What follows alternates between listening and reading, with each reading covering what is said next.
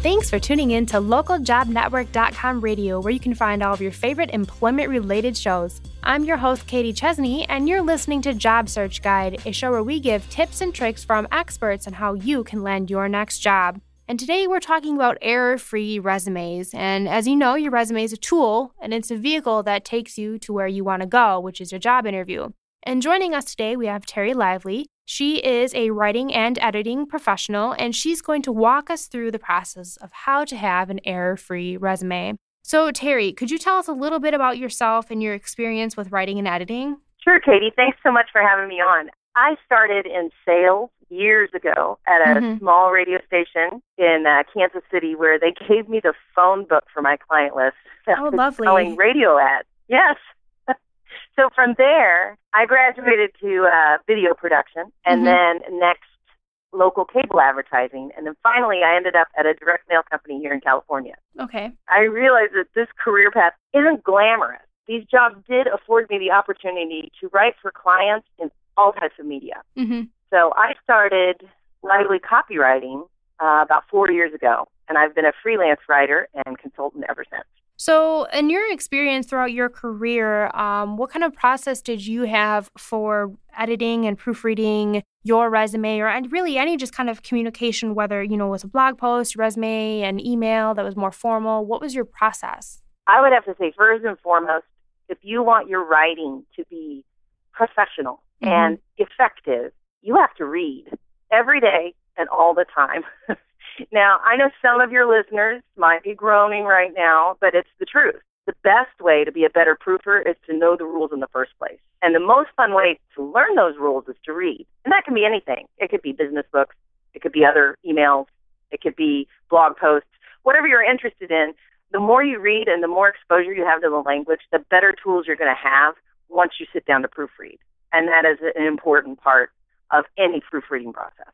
Mm-hmm. Now, what do you think causes these errors, whether it's a typo or a grammatical error? Do you think it's just people, you know, rushing and not taking the time to really slow down and proofread while they're working? Or do you think it might just be a, a lack of knowledge of, you know, what the true grammar and punctuation rules are? Honestly, Katie, I think it's every single one of those things you just mentioned. Mm-hmm. When I'm super grouchy about typos, I swear that it's gremlins. But that moment will pass and then my rational side kicks in. But like you said, I think the biggest cause of typos is not seeing what you really wrote when you read it. Mm-hmm. That haste causes many of the typos you see. There, you see what you thought you said and not what you actually said. Right. Now, when you publish something and you notice a mistake, and I do this all the time, I'll send an email and then I'm reading it again to myself and I notice like um, I notice a mistake and it drives me nuts. And I feel like everyone does that. So, what can you do after you've sent something out with a mistake in it? Should you just kind of leave it be and hope that no one notices, or is it something that you should address? I think it's something that you address, and I, I think it's hysterical that you mentioned that because Grammarly.com put out a slide about this that said, I do my very best proofreading after I hit send. Yes. And it's true. it's true. Everybody's like, oh, no, how could I not, you know, see that mistake? When I publish something and I notice a mistake, the first thing I do is question whether I have the skills to make it as a writer or, and then I do some serious soul searching, but then I fix it. Mm-hmm. And um, that's the beauty of so much of what I write being digital, particularly in the case where you're putting up a digital resume or you put up a blog post that's related to your industry, kind of a content marketing situation. Much of that's digital. You can go in and fix it right away. If you uh, have sent a resume off and it's, it's a glaring error, you can use it as an opportunity to be self-deprecating to the person that you sent it to and say, oh, I just noticed that I said like what I really meant was blank, mm-hmm. and um, I guess the gremlins got the better of me today, or whatever. You know, just make a joke about it, and most people will understand because they have also hit send and then proof after they sent it as well. Right. Now, printed material. Printed material is another matter entirely, and how you fix it depends on the gravity of the mistake and the budget you have at your disposal. I have mm-hmm. found that printers are far less sympathetic about your need to reprint because you missed a typo.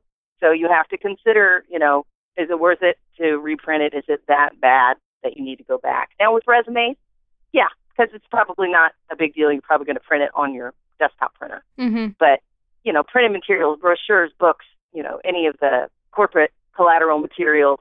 That's something that you have to look at your marketing budget and decide. You, you, know, you explained your career earlier on, and in your experience throughout your career, why do you think it's important to send a resume free of errors, other than just to make a good impression and to make it seem like you you know the grammar rules and everything? Is is there other reasons why it's so important to not have any mistakes in your resume? There are several reasons. Mm-hmm. The, the most important of which is what you said to make a good impression, absolutely. Mm-hmm. No matter what, when you read a typo, it takes you out of the story you were telling. And this is true whether it's a book or a blog post, a brochure, or even an email. So on the resume, you're telling the story of your experience. And you want your experience to be what the person remembers, not that you don't have sufficient attention to detail to catch the typo they just read. So, yes, you definitely want to have a resume free of errors. Studies have shown that people that have fewer grammatical errors in their LinkedIn profiles mm-hmm. and um, their printed materials rise to a much higher level in their career.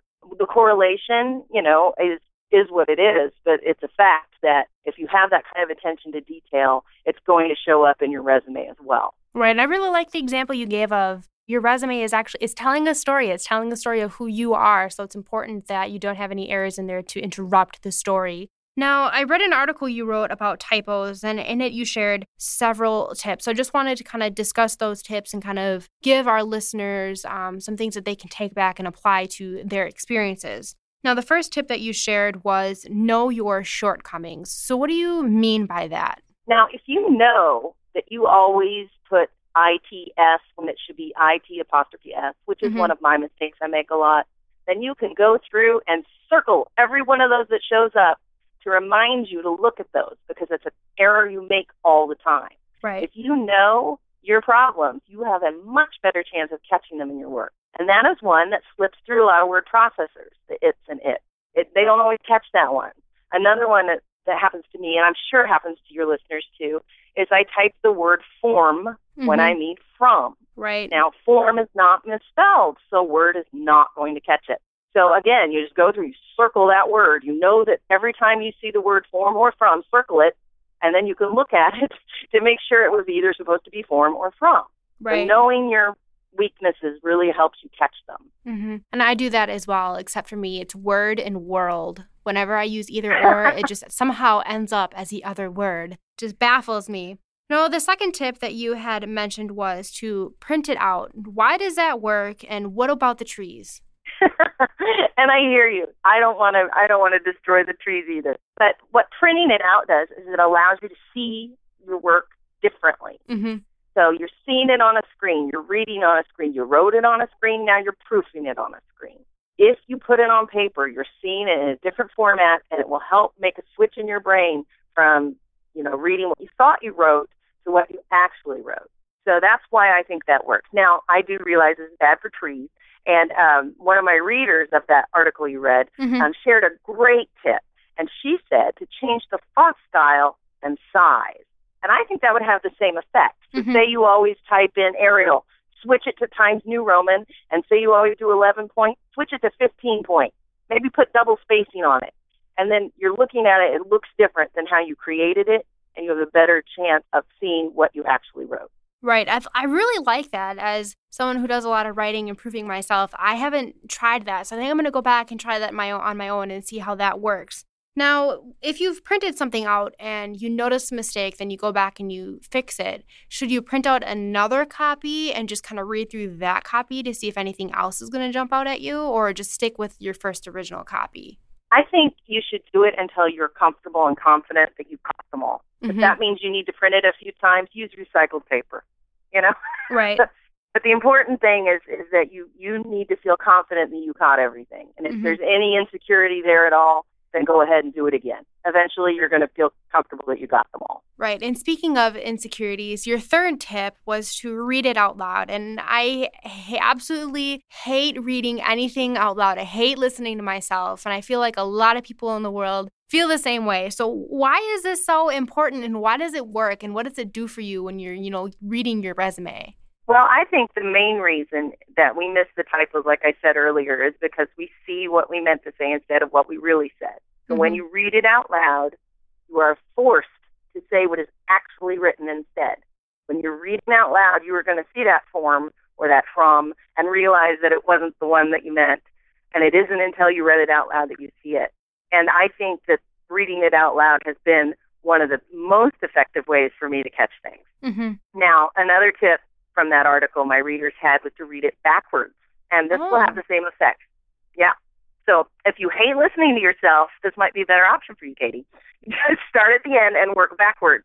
And again, you're looking at it in a new way, and then you see you see the mistakes that you missed first time around or 2nd Mhm. time around. That sounds like a good idea. There's now there's two alternatives there. If you don't like reading out loud, read it backwards. And your fourth tip was to sleep on it. Is, you know, sleeping on it this just kind of creates a fresh pair of eyes, gives you, you know, new day, new perspective. So, why is that fresh pair of eyes so important when you're editing and especially your resume? I think they're essential to any good proofing. Mhm. I think it's it's honestly better to have someone else read it, but that isn't always possible when you write all the time. right. when you sleep on it, I believe your brain has a chance to distance itself from the creation of your resume. Mhm. And then when you come back to it the next day, you can approach it, the document, with a finishing set of eyes instead of creating set of eyes. And I think when you're finishing, you're accessing different parts of your brain to review it, and you will see the errors that you missed when you were creating it.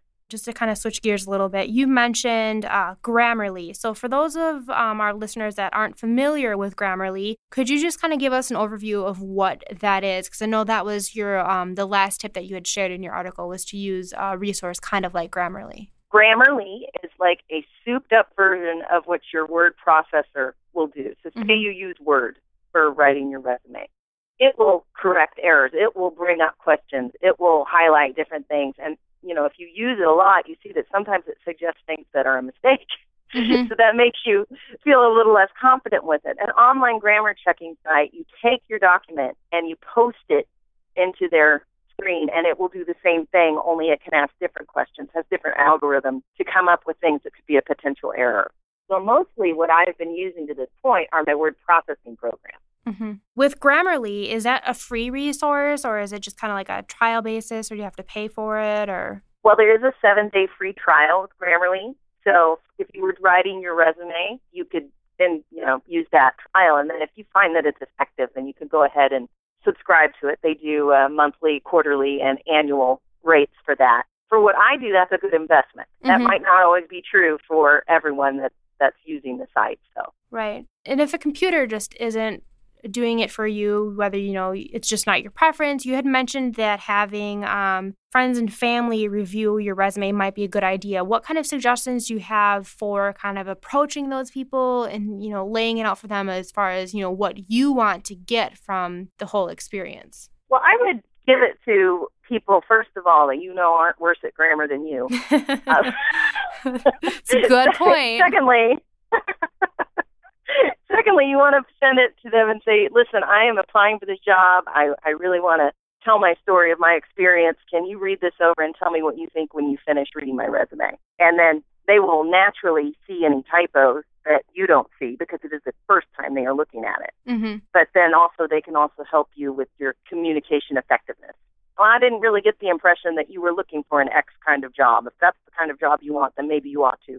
And then they'll have new suggestions for you that you hadn't considered. Now, kind of on the wavelength of suggestions, do you have any suggestions for proofing things like dates and numbers? Those are things that are always going to be on a resume, whether you know it's your dates of employment or percentages and numbers that you've used to demonstrate growth. How do you proof those just to make sure that they're right? Well, I would employ the same kind of technique that you use when you know it's a shortcoming of yours. I would Mhm. go and circle every date, circle every dollar amount.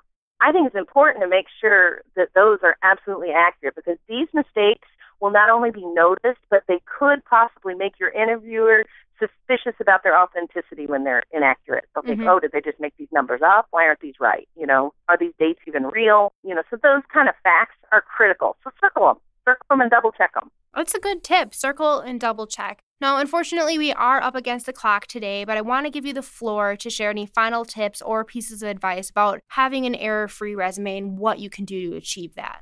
Well, you know, I think an error free resume is not impossible to have. Mm-hmm. Like all things, it's going to take time and effort to find those elusive typos. If you rush, you will miss it.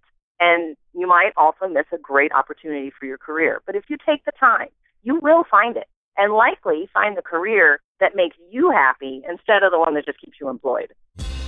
Well, there you have it. And with that final piece of advice, that closes us out for today on Job Search Guide. So just want to thank you, Terry, for joining us and sharing your expert advice. We do appreciate it. Thank you, Katie. Now, to find more employment related shows, head over to ljnradio.com. If you have any comments, questions, or suggestions for future shows, please send me an email at ljnradio at localjobnetwork.com. Additionally, we are on Twitter, so you can send us a tweet at the LJN. And once again, I'm your host, Katie Chesney with LJN Radio, and I'll see you next time.